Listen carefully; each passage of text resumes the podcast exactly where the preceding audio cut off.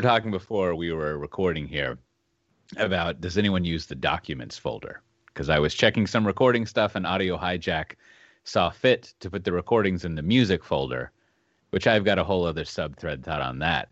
Uh, well, maybe not, but but then there's the documents thing, and I and I have just always been perplexed at the existence of the documents thing. Now, for those who don't know, uh, computers, if you're on a Windows machine or a Mac machine nowadays, you get these default directories set up in your home directory, and uh, documents is always one of them. I think in Windows, I like the way they distinguish this, but they call it My Documents. I No, forget. they removed. They did remove that. It used to be my. Ah. It is now uh, all the my computer. My do- it's that has been removed. Okay, shows you when I because use they're that last. shared, or I don't know. Just Yeah. be- just because I think they were like this doesn't make any sense. They'll call it documents, Yes. pictures, movies. You know. Well, now it's just it looks very similar to the Mac. I don't Yeah. I don't think their account isolation is very good on Windows. Like I, I gave my kids a gaming PC and my son has decided that he's going to use it for homework and he installed Teams on it and the other the other son got really mad because when he started up Teams turned on and he he just lost it. Man, this is- he's like I'm here to play Factorio, not Teams. Wait, so they, use Teams at his school? Ah, Huh. yes. Yeah, you know, as as as I say, I always think that maybe my problem with Teams is I just haven't taken the training, and and if I knew how Teams worked, it would be it would be fine. it would all Okay, make sense. you Or log into Workday and Yeah. do the training. Oh man, I tried to file for, for some expense thing in Workday recently, and it was just like it was just Black it was hole. crazy. Yeah. Yeah. Yeah, you know, uh, let, let, I'll, let me climb back up like three levels here, but like there is, there is something. I always feel like I shouldn't say stuff like this on tape because what if I end up working there? But there is something missing in the people who design Workday software, kind of in their their cognitive abilities. Now, now what do I mean by that? There is, it's an otherwise a-okay system, right? For what it is, like and I think it's probably also one of those systems where a lot of the problems that you have with a lot of uh not not ERP but internal ERP thing like HR systems is that it's the fault of some HR people who didn't go in and do the right knobs here and there, right? Like I mean, what do you want to do when you log into your your workday system? You're probably in there to uh, select your benefits during annual benefit sign up. You need to go in there to like get you know, like in the case of Matt Ray, probably like 72 months of pay stubs to apply for a permanent residency or something. Clearly, you are following my live stream. yes. Uh-huh. Uh-huh. Uh, And uh and then occasionally like there's some weird thing that you need to do. Like I like we have uh you know, it, it, it turns out What about VMware performance is very. Reviews? Isn't that like the number one thing? If Oh, go into there yeah, and like yeah. type Okay, in your okay, goals. okay. I mean, that's where I'm That's in. true. I've I've I've been out of that loop of performance stuff. So I did have to use that performance thing. Wait and a it was just maybe sort that, of like wait a minute, maybe we should go back. How do I exit the performance management system? Like, like was there was there a checkbox in service? Because if there was a checkbox in service, uh, no, sorry, not in Workday that allowed me to exit the performance review system, uh, that would be yeah. a miracle feature. I think I mean I think the issue is like the job that I have where like I try to put these goals in and I'm like I, I don't know influence people is that measurable no but so no I put in some things you know I put it in some some some uh some goals or whatever and then like the uh the uh, as as as my uh the manager of my group likes to say because she's from the east coast eh, when the covid came like it just uh you know it fucked them all up so, and I think I was supposed to go back in and change them. I don't know. Like, I'm probably going to regret this at some point, but so there is that. There is that. I remember doing that a while. Now, let me wrap up this thing and then go back up to the documents directory, uh, so to speak.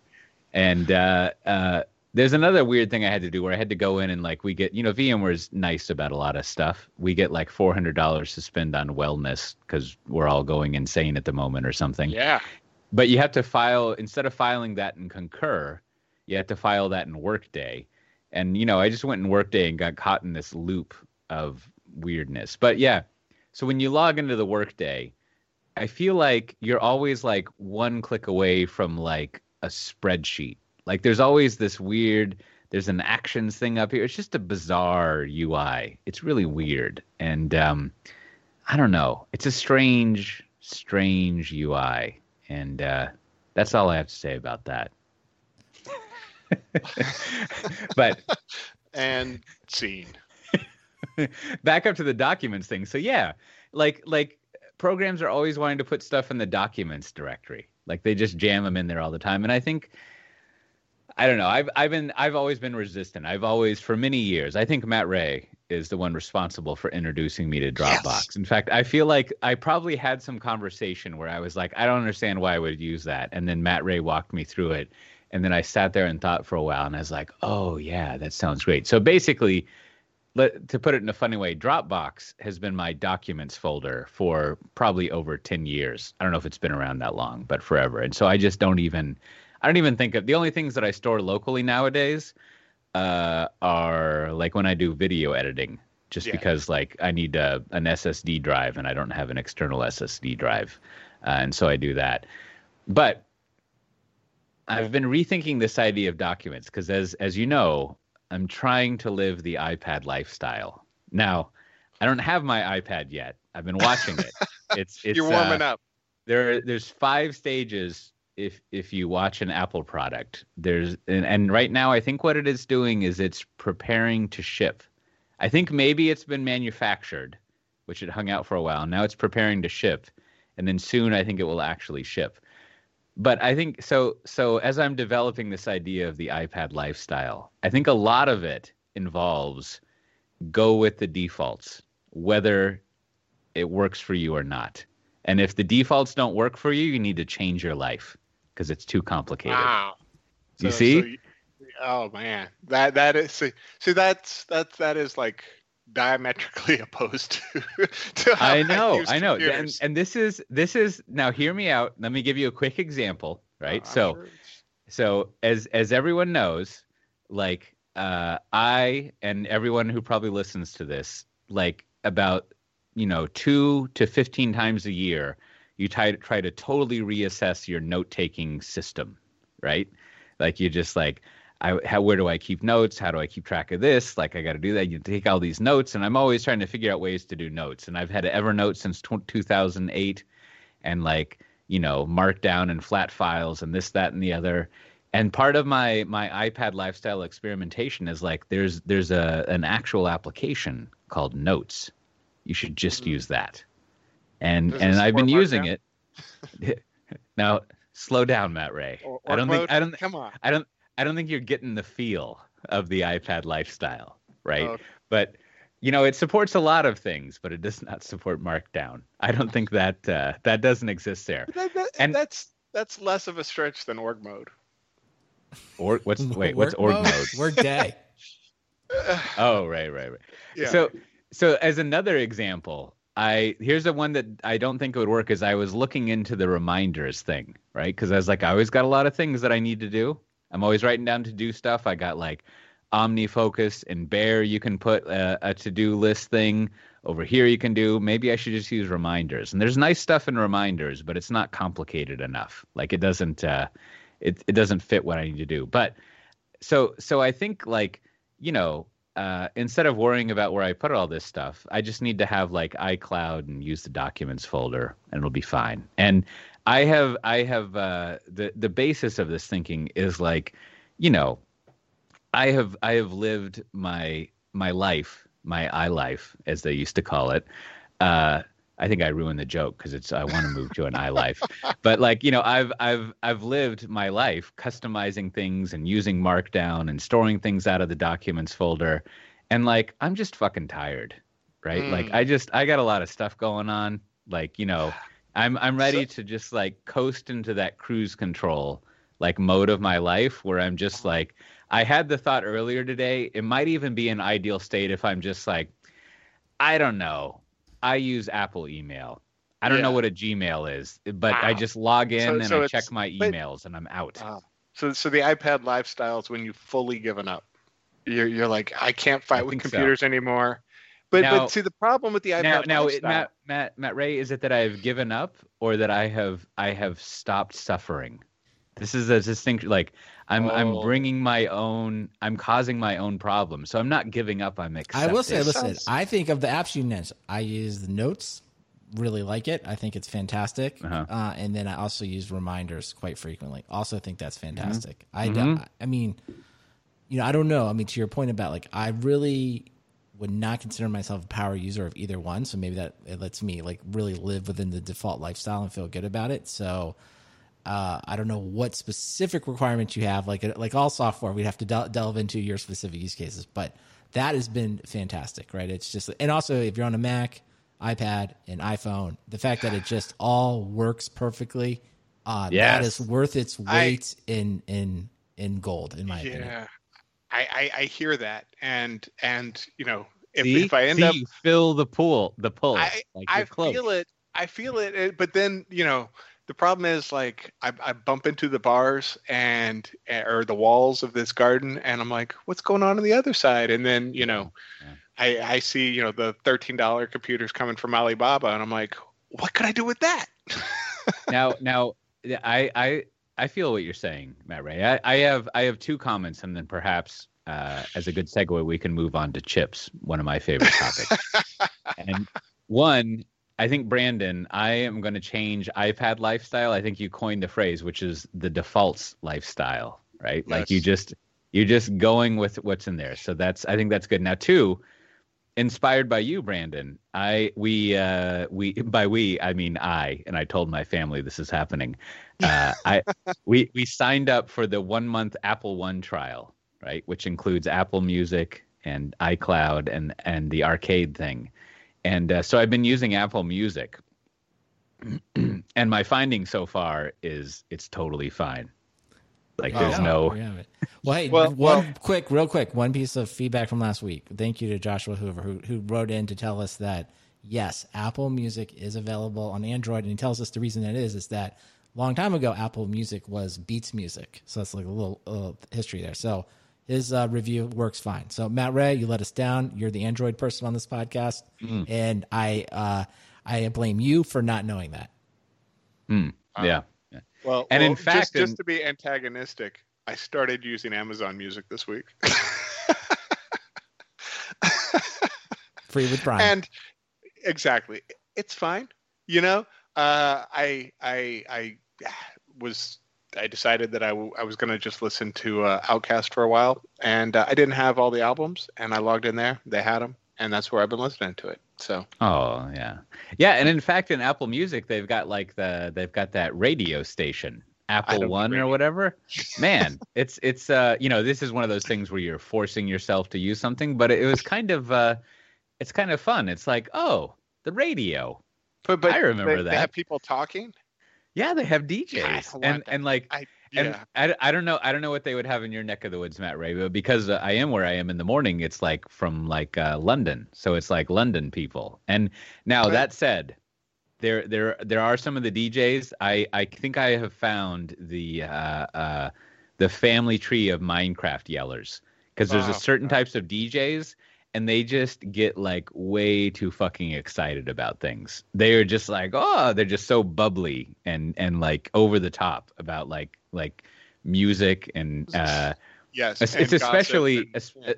especially where they're just like it's monday monday it's positive let's be positive on monday. And like you know it's just uh but well it's it's uh it's kind of nice to like listen to uh, those curated things. Now i know we we don't need to be like a spotify versus spotify has all this stuff too but anyhow the defaults lifestyle i'm gonna uh, hopefully i'm gonna get my ipad sometime next week week according to the uh the little thing and i'll see how it goes Today's show is sponsored by StrongDM. Working from home, managing a gazillion SSH keys, database passwords, and Kubernetes certs? Meet StrongDM. Manage and audit access to servers, databases, and Kubernetes clusters no matter where your employees are. With StrongDM, easily extend your identity provider to manage infrastructure access. Automate onboarding, offboarding, and moving people within roles with the click of a button. Trusted by companies like Hearst, Peloton, and SoFi to manage access, you have more control and less hassle. StrongDM. Manage and audit remote access to infrastructure. Start your free 14-day trial today at strongdm.com slash SDT, all uppercase. Again, that's strongdm.com slash SDT. No credit card required. And of course, we thank StrongDM for sponsoring our show.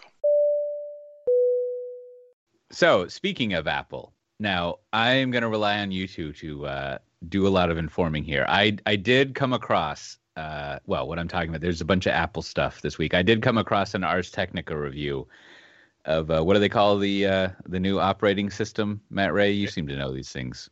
Big Sir released Big Sur. today. Yep. That's funny. no more Little Sir, no, no. Big Sir. Also, that no, sounds like no. a professional wrestler. Here comes Big Sir. uh, so I, fa- I found like some one of sort the. of wrestling hippie, like you know, Oh no, like I was thinking. I was the Big Lebowski.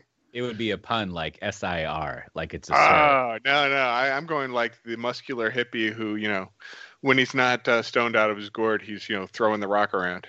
Oh yeah, and and yeah, yeah, and he makes people like hallucinate and things like that. That would be great. His Ooh. his his stranglehold causes psychedelic manipulation, or or something. We're ready but to write for wrestling. He's actually a CIA operative. is- Probably. is, what you find out. So anyhow, uh, I found a review of Big Star, and I was I was I was looking through it, and uh, you know, I just wanted to know the highlights. Uh, I didn't I didn't need all the details because I'm trying to live the defaults lifestyle. Just just the just the big Just- picture stuff. Apple News is what you need.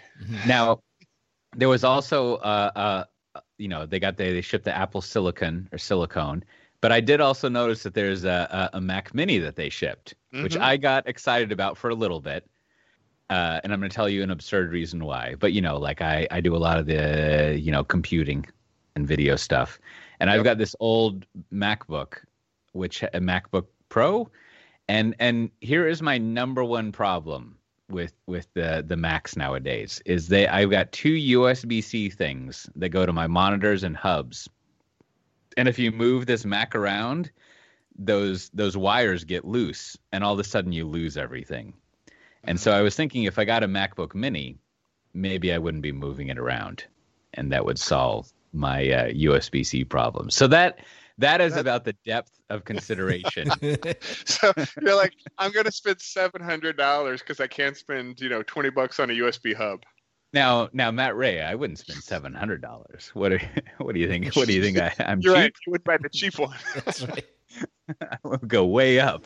All right, but uh, I mean- Coach, A, I think you know That, last that week is the default lifestyle. you um you mentioned like you know silicon or silicone, whatever, however you say it. You know, why do we care? So I think this week, so the things I let's let's try to come at it from like, are you do you care about these things? I think so. With the announcement of the new M1 chip and the new MacBooks, so I would say the things that really matter to most people is essentially, I think Apple has redefined the battery life for a, a- a laptop at this point. So they're basically claiming Ah. 15 to 18 hours, right? Depending on what Whoa. you're doing. So that's, you know, roughly double, I think, what most people would say was realistic today. So I think that matters, right? I think, well, I think most people would say that's great. Uh, it's, it'll be, uh, I'll have enough battery that for, for the most of the time when I'm awake for a whole day, I won't have to recharge, like traveling at a conference, whatever. So I think that was good. And then the always on um, kind of iPhone mobile experience of like, you know, you're just, it's always on. So just as soon as you open it up, it's, you're ready to go. There's no delay and like wake from sleep, um, that kind of thing. Yep. So if you think about like, you know, moving around from the laptop or like, you know, waking it every day as you like move around during the day, it does seem like that's another nice feature that again most regular people will uh, uh, actually take advantage of. And the final thing would be for nine ninety nine, you know, full on Apple commercial here. You can basically get a uh, Mac uh, MacBook Air that as as those of uh, this first sets of benchmarks as as powerful as the highest end uh, previous MacBook Pro. So and that's that's basically you know probably difference between three grand and a thousand dollars. So those would be the three things why you should care about the Apple M1 chip. Did any of them resonate with you? Today's show is sponsored by Linode. Whether you're working on a personal project or managing enterprise infrastructure, you deserve simple, affordable, and accessible cloud computing solutions that allow you to take your project to the next level. Simplify your cloud infrastructure with Linode's Linux virtual machines and develop, deploy, and scale your modern applications faster and easier. Get started on Linode today with $100 in free credit for listeners of Software Defined Talk. You can find all the details at linode.com slash SDT, all uppercase. Linode has 11 global data centers and provides 24-7, 365 human support with no tiers or handoffs regardless of your plan size. In addition to shared and dedicated compute instances, you can use your $100 in credit on S3 compatible object storage, managed Kubernetes, and more. Host your website, build your app, store or backup media. It's up to you. And it's all free with $100 in Linode credit. Visit linode.com slash SDT and click on the Create Free Account button to get started. And be sure to check out Linode's new YouTube channel for video tutorials, security tips, and more at youtube.com slash Linode. And of course, we thank Linode for sponsoring our show. I think I think what you were going over is that the price performance ratio has uh, has improved. You you know for you getting more performance for uh, well, similar if not lower prices, and that's like that that as as a as a software person, uh, you know, an apps person, like that's pretty much what I want from uh, from the hardware hmm. world. Is like, well, but but it wasn't is, is incremental. Yeah. Well, I mean, wasn't it blew through? Oh no, it, it it doesn't have to be incremental. I mean, I mean the the question is like whenever I am looking at hardware, it's like I want to know two things: is it is it cheaper or the same, and is it faster, yes. right? And like if if the answer is yes, I'm in. Well, not right? that, but like, like here we have to give credit where credit's due. It's like the, it's a step function. It's not like well, it's ten percent faster. Like this is like you know somewhere like on the order of 30, 40, 50 percent. Oh yeah, faster. yeah, yeah. So no, no. I, I, mean, I mean, I mean, 10 percent, not ten percent, ninety percent, three hundred percent. Sure, whatever. But mm-hmm. it's just like it's there. There's no uh, uh, there's no use doing it if it's not going to be, you know, uh, the same price or cheaper and faster, right? right. Like you got to right. have. It's kind of like uh, in in you know speaking of, of last episode, like like the uh, uh, in contrast, like if you were buying Mac hardware in the uh, the battle days of the 2000s, you always had to be like, yeah, I'm spending a lot of money for shittier hardware. Right. Right. Like, but but I love the experience. Yeah, I love the experience. Yeah. So now you're getting yeah, the they, faster. They were selling, yeah. Now now you're getting both the experience and the power, and you know your default lifestyle is well supported. That's right. Well, I think now, the battery life, though, I think that's sort of underestimated. Yeah. Like if you're like uh, making laptops any, at any other company, it's like that's a big challenge, right? If like, hey, you're not going to well, be able to go out and say I can get 20 hours. The other thing I wanted to talk about is is they actually I, I, I highlighted it because I think it's funny because it's not so much about the MacBook Air. It tells us a lot about web browsing right now. And the new MacBook Air features extraordinary battery life with up to 15 hours of wireless web browsing and up to 18 hours of video playback. The longest battery life ever in a MacBook Air. What I think is funny there is like somehow the web browser at this point takes more energy than actually rendering a video, right? Like so somehow like some somehow Chrome has gone wrong. All the JavaScript, all the like whatever is loading in there is now because it used to be like streaming a video or watching a video was the fastest way to drain a uh, any type of computer. So somehow now right. it's so congratulations, uh, uh, web developers, you've won. You've defeated uh, the video in this, in this I, arena. I, I. I, wonder if that's a clever way of when they're doing the testing you watch videos stored in your movies folder and you turn your Wi-Fi off. And so you're basically like, you know, turning off another power consumer. And so therefore, you know, you get uh, much better performance. But yes, the new, the new benchmark is how fast can you watch a two-hour movie? mm, yes, yeah, yeah. Or, uh, yeah, I, I mean, I'm I'm excited about the hardware, but well, I mean, definitely if you are any other vendor, you're like, oh crap, right? Because they doubled they doubled your battery, and they you know beat your performance, and they made it Apple Silicon. Mm-hmm. This isn't just like, oh, this is ARM for everybody. This is this is Mac OS, and they dropped the uh, the Windows support. You know, there's no boot camp for for the M1. You know, so it's you gotta you gotta live that lifestyle lifestyle. Um, and there's all sorts of proprietary chips in there, right? So it's it's not just ARM. It's you know it's definitely Apple Silicon, which means people are like, oh, I'm going to run you know Linux on this thing. It's like it's going to take a while to bust this thing open, you know, because it's it's the this it's like trying to run anything besides you know uh, iOS on your on your iPad. Mm, definitely. Well, the other question I had is, what are the meetings? That. What what are the meetings like at Intel this week? Like I, I just can't imagine. I mean, I know they oh, know. I can it. tell you what they're like. I can tell you what they're like. They're like, Hey, remember that lady who used to work here who's now running uh, RISC-V? You think she's hiring?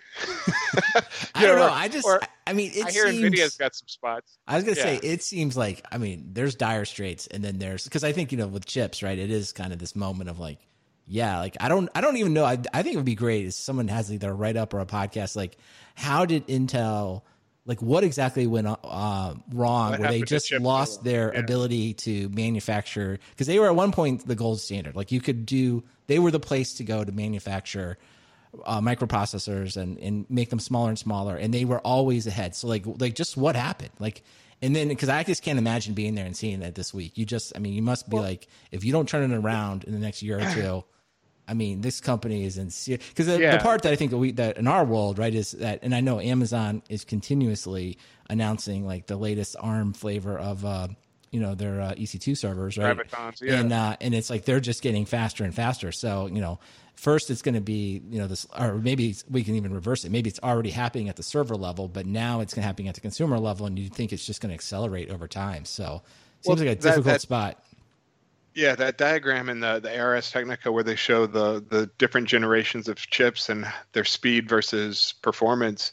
You know, ARM is at this like, you know, up and to the right steep diagonal, and and uh, you know the slope on the Intel one is kind of like, it's not flat, but it's you know maybe it's twenty percent angle. And so if you look at, you know, we'll put it in the show notes, but that diagram just shows like Apple had to do this, you know, because Intel was stagnating, and and the other thing is like AMD's new chips also spank Intel. You know, so it's not just you know they're they're losing you know the exotic you know ARM platform to you know you know they they're like oh well you know x86 is still the the mainstay. It's like oh they're getting beat on x86 too. Hmm. You know, because I mean I What- I just I just got my new you know AMD workstation going and it's amazingly fast. You know, and so maybe I don't get an M1 yet, but you know, it Well, well, this- is this- nice. this answers the next thing I you, you y'all were making me realize is is so why why would Apple make its own chips? And and you know, I think you just answered it is because they need better chips and no one else is doing it. Yeah. So there you go. Exactly. Like, I mean, because- they, they, they need I- better chips and they're I mean I mean I I get to hold all the profits. I assume long yeah, long term it increases their margins, right? Like I mean short term to like well they've been doing anyways, I mean building chips not cheap. I mean I guess you know whatever But you they're not else building, but but like designing, own right? Right, right, right. But but like owning the chip thing, like is uh I assume is um more expensive than just buying them on the market but and having that Yeah, function we'll have there. to pay Or for maybe all the R and D and everything, right? That's the, the Yeah. Yeah, yeah. That's expensive. but but is is like like so so going back, like what was the reason that they switched from like from uh from like power chips to like Intel? Performance. Yeah, kind of a similar story, right? That that that Yeah. kind of the power chips had gotten to the point that they were stagnating and they couldn't keep up with Intel. And at that point, Intel was Mm-hmm. the fastest chips, the best at manufacturing, and you know there was kind of no. If they looked at like, is there the ability to close the gap? Ultimately, the consortium, I think of, I think it was what Motorola, IBM, and Intel or and Apple. You know, they collectively couldn't decided they couldn't do it, and so that that necessitated the move to Intel. And so, in some ways, this is all the revenge of the integrated, you know, top to bottom integrated company, right? Because the reason they were able to do it was because they decided to build their own chips for the mobile devices, which allowed them to get the experience and the expertise, which is now going to show up in this new M1 chip. So. You know, it's it's just interesting how it's like one decision has like had so many advantages going forward. Now, I don't know. Will there be a point where you know Matt Ray you know talking about RISC-V or something else where does it flip it around again does it does the larger kind of disintegrated um, best of breed come back at some point in 10 years from Uh, now it- and it's like Yeah. well the Intel the Apple chips are stale and this new RISC-V thing is taking over I mean time will tell but Well- it seems like it plays well, out over time Yeah, I mean that's what's interesting is is you have this you know open source angle of RISC-V is more open source than ARM. You know, ARM is open license, and you know they, but now that they're owned by NVIDIA, there's more competition between you know who's making the chips and who's consuming them, and Apple, you know, to their credit, they've got a lifetime license agreement already, so so they're locked in. You know, so there's like whatever NVIDIA does, you know, they'll be hard pressed to mess it up. But yeah, risk RISC-V is years away. Right. Like you know, long, long way away. So you know, there's plenty of time to not mess up ARM. And uh, how much cheaper do chips need to get, right? Yeah. So No, so good thi- point. this is this is this is from the playbook of like we wanted to make this product, but it was impossible to make, so we had to get into the design of uh, factory equipment so that we could get beveled edges or whatever. Right? It's sort of like Yeah. when when that like we want to achieve this type of performance in these things not available on the market, so that means we need to do it. We need to uh, in-house it, which is, I have to say, which is the opposite of what we tell every developer everywhere. It's like you should you should never write your own stuff. You don't want to be not invented here person. But I guess you know, and and and I mentioned that because it is. Uh, I mean, I guess it is an example of like this. This thing is a competitive advantage and core to what you would be doing. So of course, if uh, if you need to increase But- it, but again, would, I think uh, we're always work on looking it yourself. we're looking at uh maybe the most successful company of all time doing this, but we have to go back in time and be like, the company was at the point of bankruptcy by trying to continue to like be its own company, do everything itself. Right? This is all right. Right. Go back like right. Yeah, before yeah, the launch of the first iPod. You're at a point where that company is like literally on the verge of going out of business. But You they know, double down from on their Microsoft and yeah, yeah, they, they double down on their strategy and now you look at it and like wow it's you know maybe the most successful one of the most successful companies ever but you know there was very you know it's very easy to see uh, a counterfactual as, as we like to say Coach, Counterfactual. uh, that um, the company just goes out of business and of course there's like a million platforms uh, amiga uh, what sun? I mean we could deck. Like go through all the companies that have like had proprietary hardware and most of them don't exist today. So there's that side of it as well. Troubling. yeah. Some some rich person's got less rich. yes. Uh, so so uh, yeah, I don't think I'm going to be getting one of those Mac Minis. Primarily because like I, I just I just spent all this money on an iPad, and I feel like but you know that that is the lifestyle, right? You you got you got the yeah the the Yeah. iPad for the the moving around the house. You got the Mac Uh-huh. Mini for when you need to render, and uh, you got the phone for when you're out on the go, and you got the watch for when you know you can't be bothered to pull your phone out. You're living the Ah, lifestyle. Oh you know I got, it right my. I got, my wait a. I got the watch, I got the phone, and I'm I'm recording this on a Mac Mini. I can't like show you it right now. It's right there in the corner, right over there. So, wow, man, he's living the default's life. I he, will say- he already uses no, the like, Yeah. document Co- folder. Coach, I was I'm gonna the say like the best thing about the Mac because you're talking about USB hub. Best thing about the Mac Mini, four USB ports, uh, USB C ports, two USA, uh, USB A ports. So it's like it's just Ah. it's just beautiful. It's uh, because uh, as we all know, no USB hub actually works. So there you have it. Got all the I ports. you know what's up with that. Like I don't some- know. Sometimes That's, somebody needs it to get on that. That whole. Thunderbolt USB group. I don't know. They they need a lot of work. It's ridiculous. Like this is just like it should work. That's my that's my opinion on computers. Uh, Too much work. yeah, yeah, Yeah, yeah. We'll wait till you hear my pick. Well, meanwhile, there, I think we have two ancillary items that are that are that are worth uh, mentioning that are fun. One, I think uh, uh, over there, I I don't really follow Stack Overflow very much anymore because I don't know. There probably is actually a PowerPoint section I could go look into, but I'm sure. you know, I think I think I, I you know I don't have questions and I don't want to give people answers. This is another part of the defaults lifestyle. It's just like if I don't know how to do it, I'm not going to do it. and and I definitely I definitely am not going to spend time helping other people do something because that is just extra work that that I Oh. got to put in there. We are we're at different ends of the spectrum, I guess. but eventually, I mean, if it's all a circle, maybe we're exactly at the same yes, point. yes, yes. That's- Time is a is a flat loop or You, whatever. you know, we finished watching the Avenger movies, and uh, I haven't got. I put this in Instapaper, which means I'll never read it.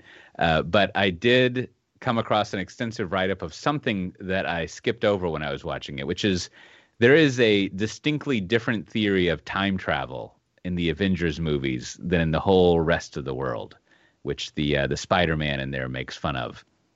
But you know, so apparently in the Avengers world, you can go back in time and meddle around with stuff in the past, and that doesn't affect your present. It just creates a whole other branching of time, which I think is, uh, you know, that's an important thing to pay attention to if you're worried about time travel. Uh, it just it just means you can't do the you know go get the sports almanac thing and uh, win things. So someone should work on that. But you know, I think I think I think I think the uh, you know the Nietzsche theory of eternal reoccurrence. There, there's a lot going on in there when it comes to time travel. If anyone's interested in doing some uh, some research in there, I think if you cross those two things together, how do how does eternal reoccurrence relate to time travel problems? I think there's a whole field of maybe some white papers and uh, academic journals you can you can get involved in if you're looking for something to do. See, that's the kind of project if you're living the defaults lifestyle, you have time to work on that. Like you don't, you don't like, and so, so, and, and so instead step, of fiddling with computers, you're working on your fanfic. That's right. And, and, and the first step is not spending two weeks figuring out the proper markdown or LaTeX like templates to have as you write these things up. Oh. Instead, you just, you just like open up what I don't even know what they call it in uh, in in Macland. Pages. You just open it up and you're you'll like, let's go. Yes, you'll get back to us. Right. Yes, it's going to be notes from the notes from inside the cult, a weekly reoccurring. So, so speaking of the defaults lifestyle, there was there was a uh, there was a little overview of of uh, obviously the most default of all defaults lifestyle is uh, using VI and or Vim, right? That's the only reason in this article people wrote about like you know, why are you using fancy, you know, uh, why are you not using fancy IDEs when you could yes. be using these old things or vice versa? And uh, I think as I read through this article, which you can find the link to at the show notes at softwaredefinedtalk.com slash 271, as far as I could tell, everyone who is an advocate of using VI or Vim, Matt Ray, what is the difference between a VI and a Vim? I don't even know. Uh, there's like a, a there's an older version that's more stripped down, and there's a newer version that has more bells and whistles. Vim's uh, so new. people, so so Vim is used by a bunch of heretics, is what you're telling me. No, no. Be, I mean, VI is like the old classic Unix. That's what I'm saying. Is like v, VI is like the uh, the Catholic Church, and then Vim is like post Luther. It sounds like. VI is like the uh, Dead Sea Scrolls. Yes. Oh, Dead Sea Scrolls. Right, right. Code of Hammurabi as yes. I as I recall. So uh, yeah, it seems like the reason people used Vim is because it was available. Yeah. And and then and then uh, you know whoever wrote this article I think was was against Emacs because I think the only quote they had about Emacs was yeah, like that was my reaction. It's very powerful but Lisp. And then and then uh, you know I feel like mentioned it again. Uh, let me let me give a quick review of this article uh, I don't think it ever makes the point that the headline delivers on. Yes. It it never really talks about the magic of uh, IDEs. It does make it does make a thrilling point, uh, which is again anathema. How do you, is that how you say that to to the defaults lifestyle? Which is you can download the Atom code editor and make it act exactly like Vim, was, which I feel like I feel like is like me storing everything in Dropbox instead of the documents folder and and it's just like it's just like subverting the system that you well, have there. What you could do is you put a symlink and remove your documents into Dropbox.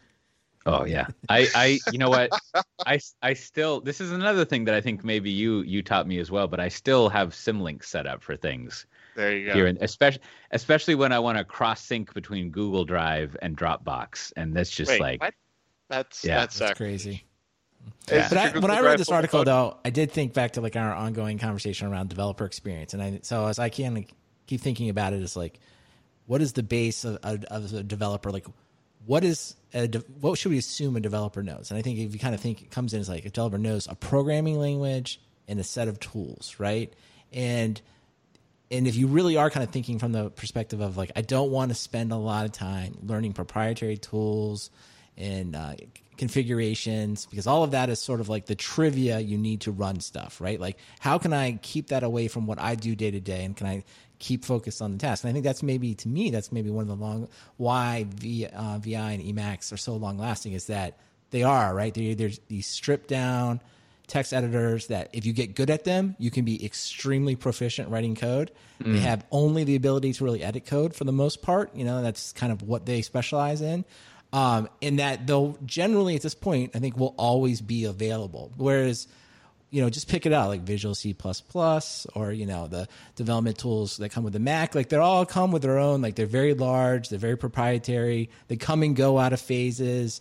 Um, and you know, anytime that you spend a IntelliJ, you know, you learn them and they, and then you have to forget about them or you learn some of the, the ways, um, some of the advantages they offer, but then they go away. So I do kind of think it makes sense in some ways. It's like always knowing like a very simple text editor and how to like run your code on the command line is always like the base level thing that all developers want. Mm-hmm. And it's like if you can kind of contain your work to that, you probably will minimize the amount of time you spend learning proprietary configuration flows of other yeah, tools. But, but but VS Code kind of throws that on its head because it's now open source, mm-hmm. right? It's cross-platform, open source, built on open source internals, and it's got a huge ecosystem. I mean, it does make it hard to, you know, as a uh, holdout, um, as as you know, with my Emacs brethren, it's like, yeah, I'm gonna keep using Emacs, but right. I understand, like that that's knocked the leg. I'm with you. Listen, argument. I think VS Code of all the things that have come along, it definitely seems like, hey, here's one that maybe has the longevity. But like, we can go back to NetBeans, Eclipse. Lots of these things have come out that start out like, hey, they're open source. They're just going to start doing text editing, and then something goes off the rails, right? It gets too big, it gets too large, it like loses that focus of just being really good at text editing, and then it kind of dies off. It doesn't have the passionate community. Whereas VI and Emacs, they just seem to chug on, right? I mean, like even when we were back, you know, getting into it, like people were like, why would you use VI and Emacs? They were still old and hard to use then, but like here we are 20 plus years later and they're still pretty strong. So I don't know, 20 years from now, well, um, you know, the Microsoft tools, you know, visual, uh, uh, was a visual, uh, I just forgot the name of it, visual code. Um, will it, con- will it continue to be as popular? I don't know, but it, we do have some history of like these things fading from popularity over time. That that would have been a nice a nice angle to layer into this article. I mean, if you're a, if you're at Stack Overflow, you do all these surveys every year. You could actually mm-hmm. show like some sort of indication of of how many people used various things and their their sentiment around it. Because I think, and and it it does. Uh, you know, I I guess I more have just sort of like uh, editorial notes but like it does it does end with the old everyone's favorite old chestnut from the developer world use the right tool for the job.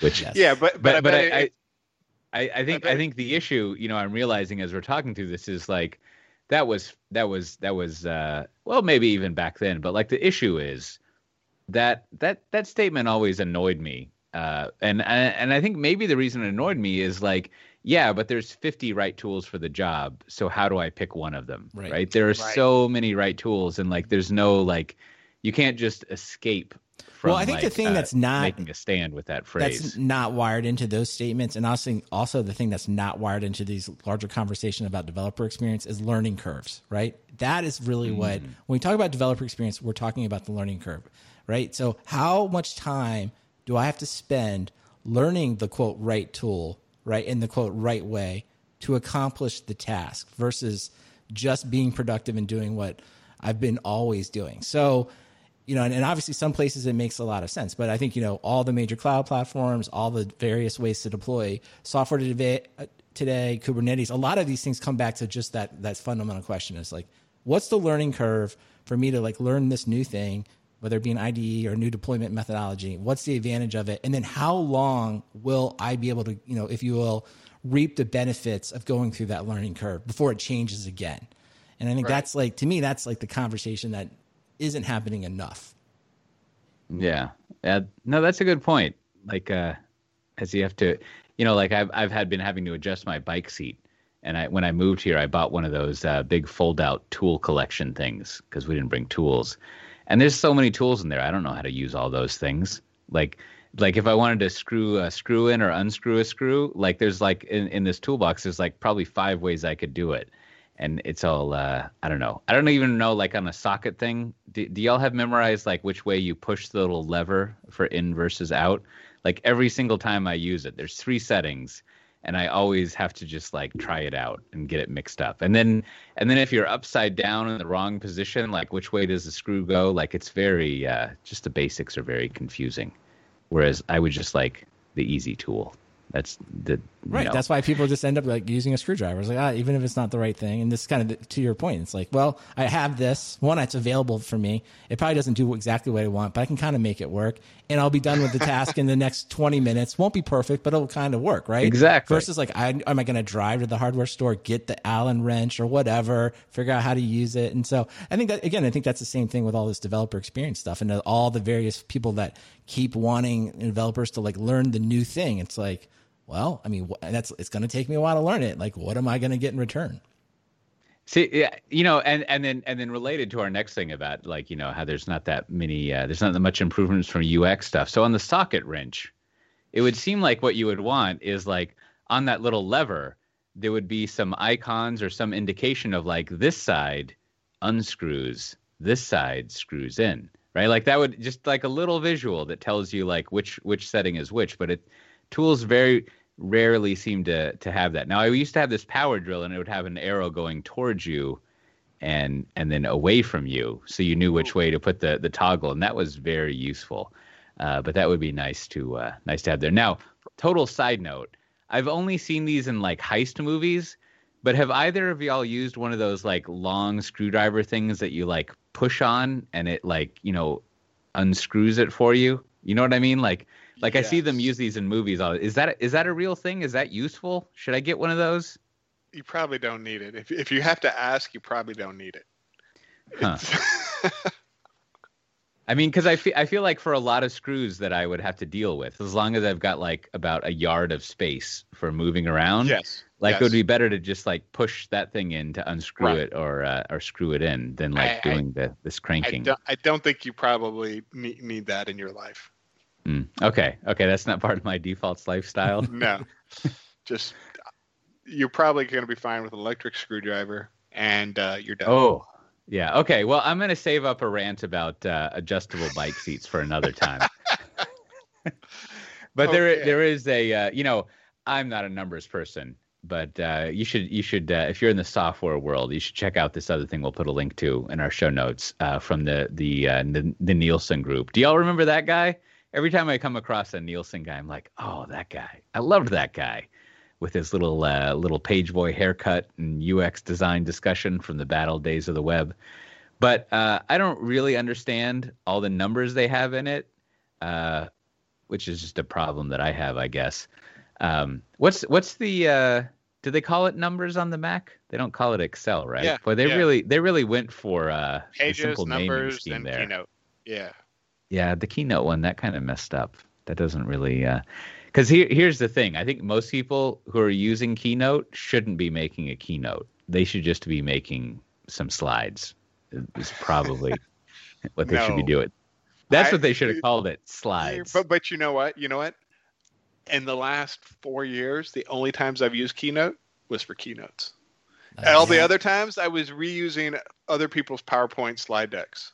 Okay, maybe you're onto something because like the people that I know who use Keynote, they give very keynotey, yeah. lowercase keynote types of presentations, which they're the ones who have like the 300 slide deck that has one word on each slide, and they're like, software is a X period.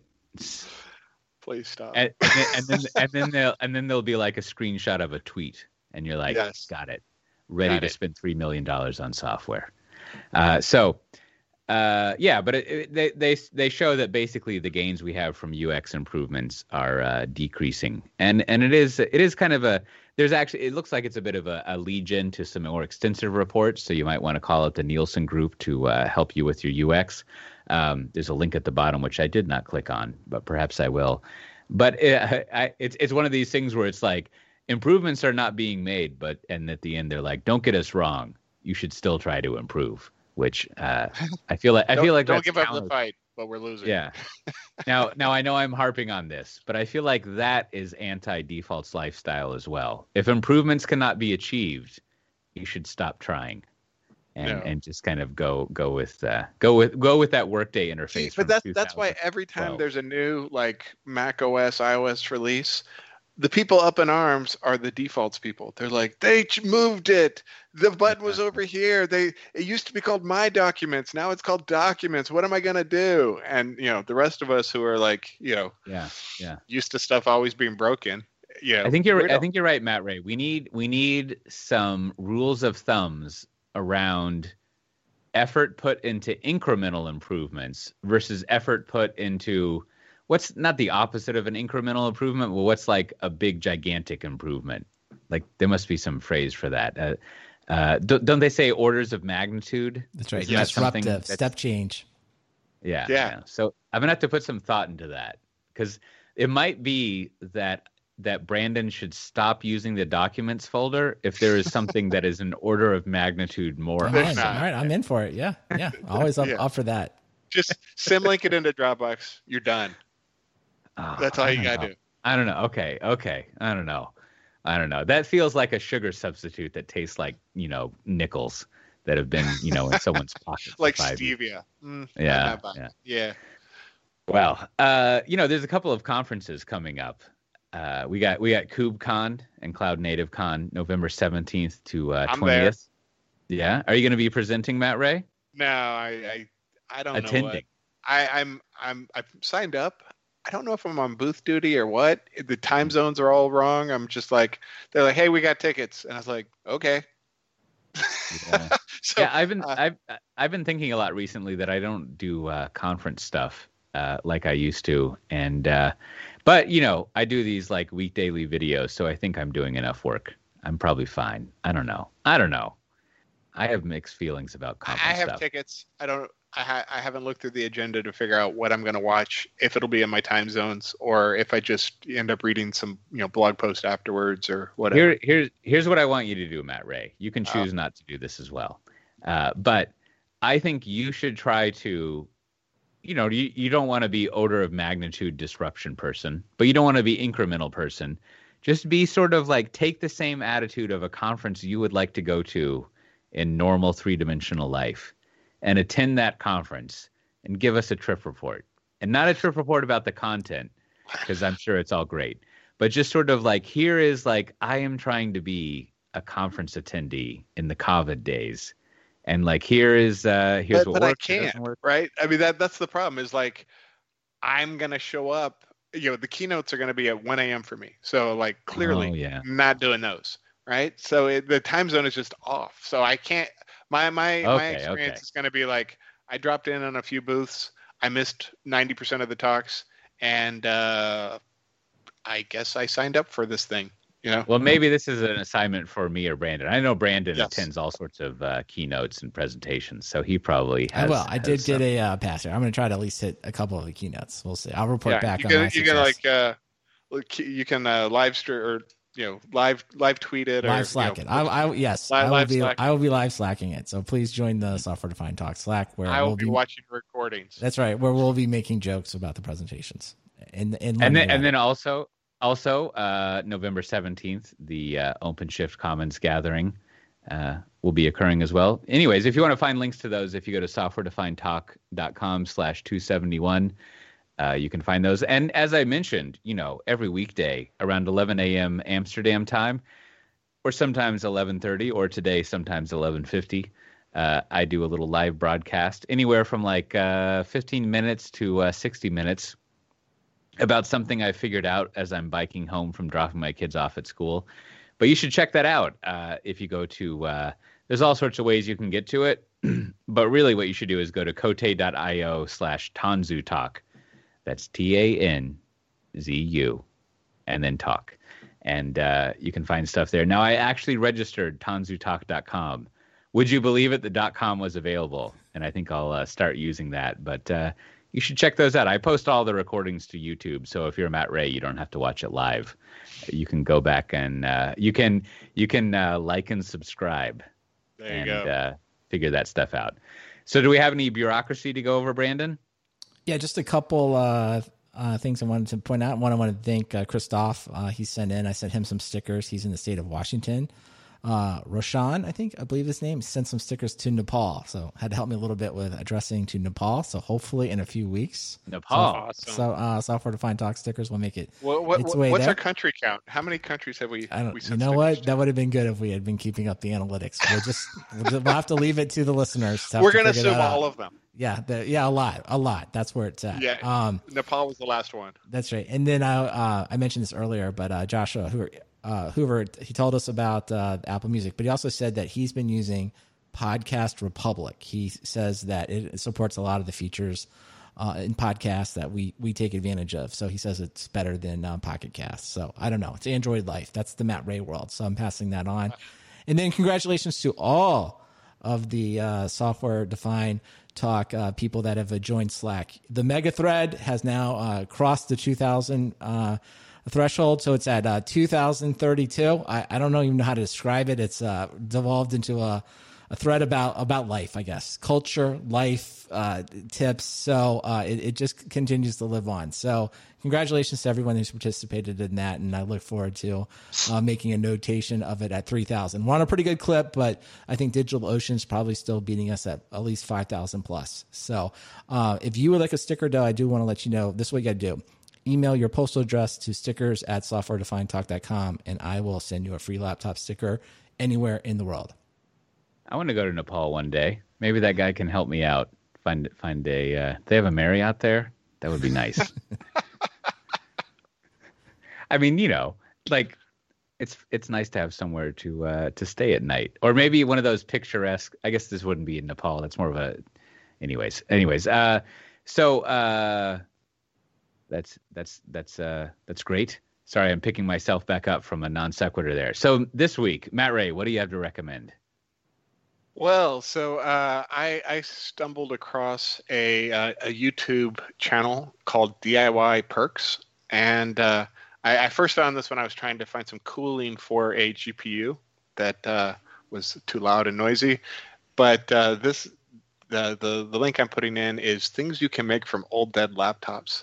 I, I had forgotten that I had an old dead laptop, and uh, I, I took it apart and repurposed the hard drive, the wireless card, and uh, uh, pulled the antenna out of the screen, and maybe the USB camera, and uh, hopefully at some point I'll be able to recover the monitor. So, um, yeah, not exactly the uh, default lifestyle, but uh, eh, the the videos are full. He's got a whole lot of really cool hacks about you know building your own hardware from old stuff or broken stuff, which is kind of my wheelhouse.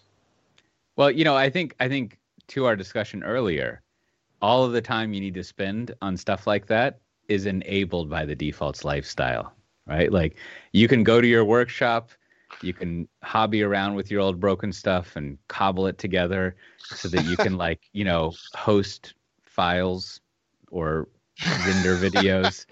And uh, it's just because you know you you spent time not worrying about your your hard versus your symlinks uh, for your uh, complicated schemes. But I'm doing that too. Well, that's just what I'm saying. Just think of how many more trashed out computers you could resurrect into uh, clusters or whatever. If, But if but that's just, that's that's voiding the warranties. You know, voiding the warranty is outside your default lifestyle. oh, this is oh, this is a good point. Now, now, if there is no longer a warranty, can it be voided? right? I don't know. I mean, I you know, I, I upgraded all the SSDs and all my old Mac laptops. You know, they still work. Mhm, They're great. mhm. They're they're no M1, but you know, How about yourself, Brandon? What do you have to recommend? Just uh, pretty simple this week. Uh, I think it's not new, but uh, I've finished off the Queen's Gambit on Netflix. It's just really interesting. It's just a, a short series. It's uh, pretty simple. It's a about a, a, a young woman's or a coming of age story who's uh, you know a chess prodigy and sort of like her life and her experiences and just really well done. Great, you know, really captivating start to finish. So I think it's six episodes. Just uh, a nice uh, piece of escapism. Um, just I think it's well acted and uh, a, a fun plot. So check that out if you're looking for something to watch. Well, my recommendation this week is something that I uh, used today but didn't need to. So here in Amsterdam, I don't know, you know, if if if you're not familiar with this, it rains a lot, uh, like quite a bit. And I think my reasoning, I don't know if this is uh, meteorologically and geographically correct, but if you know the the history of the Netherlands, they basically just like kind of like filled in uh, the uh, what do they call that the the the North Sea Channel a little bit uh, to kind of create much of their country. So you had to think about. Chances are, if you're in like part of the Netherlands, you're basically where there used to be really cold, windy ocean, uh, except there's a bunch of sand underneath your feet. So it rains a lot. So, you know, uh, I wasn't familiar with this concept in Texas, but you can actually buy clothing that prevents moisture from reaching your your your clothes and your skin. And so a while back, you know, I bought, you know, a good rain jacket, but it turns out that like when when you're uh, when you're biking and it's raining, oftentimes rain moves along the x-axis in countries where rain occurs. This does not happen in Texas. Uh, so your pants will get soaking wet, and that's miserable. So I bought these things from Patagonia called the. They have it for women as well, but the men's Torrentshell uh, pants, and they're like perfect. They they like you can pull them apart at the bottom, so you can because when it's raining, you're gonna want to wear your uh, waterproof hiking. Rip boots. them off. Yeah. No, they're not that good. They're not. Wow. They're not. But you, you, know, you you can more pull rip them up. away pants. Yeah, you, you can you can they've got a zipper, not even a ripper, but a zipper on the bottom so you can kind of fit it over your boots and kind of seal it shut. And they even have some pockets and I don't know, they're they're they're way too expensive uh, for, you know, what they do. But it is Patagonia, so what are you gonna do? But they're they're nice. Now I only have one complaint. They have they have zippers everywhere. They have those venting zippers, which are nice. Uh, if you get too hot, but you want to stay waterproof. But they ha- they have pockets. There's no back pockets, which is troubling, but they have pockets. But I really think the pockets on the front should have an optional zipper so that you can unzip it and go from the pocket in your rain pants to the pocket in your regular pants underneath, which they do not have. Uh, So maybe I should go to the tailor and have them install that. But other than that key feature, they're great pants and they'll uh, they'll keep you dry. see, see, you just went against the default lifestyle.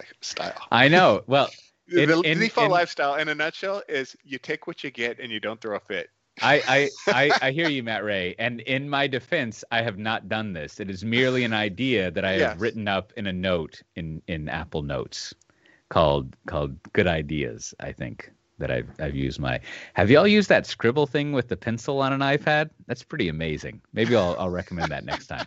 Anyways, as always, this has been Software Defined uh, Talk. If you want to get the show notes for this episode, you can go to softwaredefinedtalk.com slash 271 as that number would indicate, we have many more episodes you could check out as well. And if you go to softwaredefinedtalk.com, you can join that Slack channel and you can get us up to 3,000 uh, comments in that thread or talk about things more interesting than whatever they're talking about there. I don't know. I haven't actually looked at that thread.